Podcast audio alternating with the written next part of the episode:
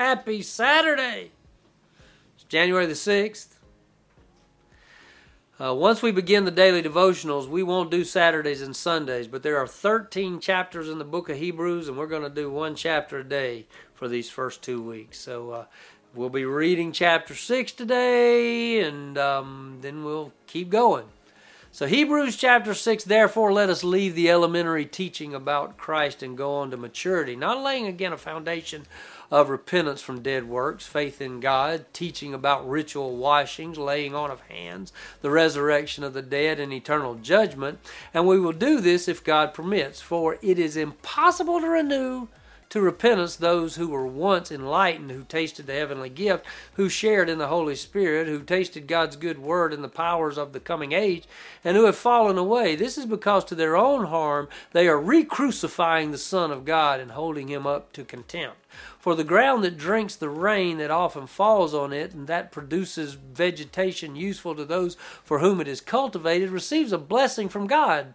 But if it produces thorns and thistles, it's worthless and about to be cursed, and at the end will be burned. Even though we are speaking this way, dearly loved friends, in your case, we are confident of things that are better and that pertain to salvation. For God is not unjust.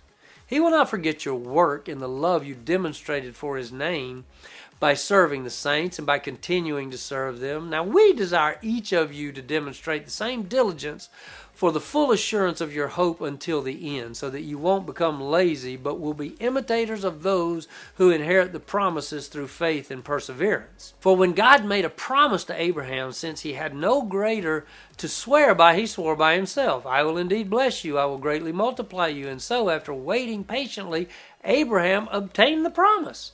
For people swear by something greater than themselves, and for them a confirming oath ends every dispute.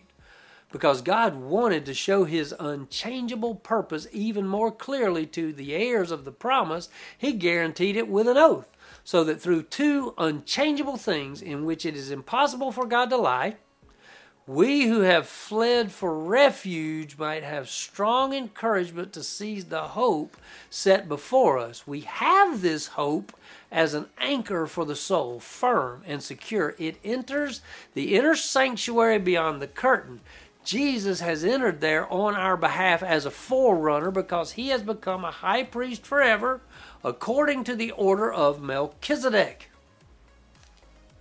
See you tomorrow.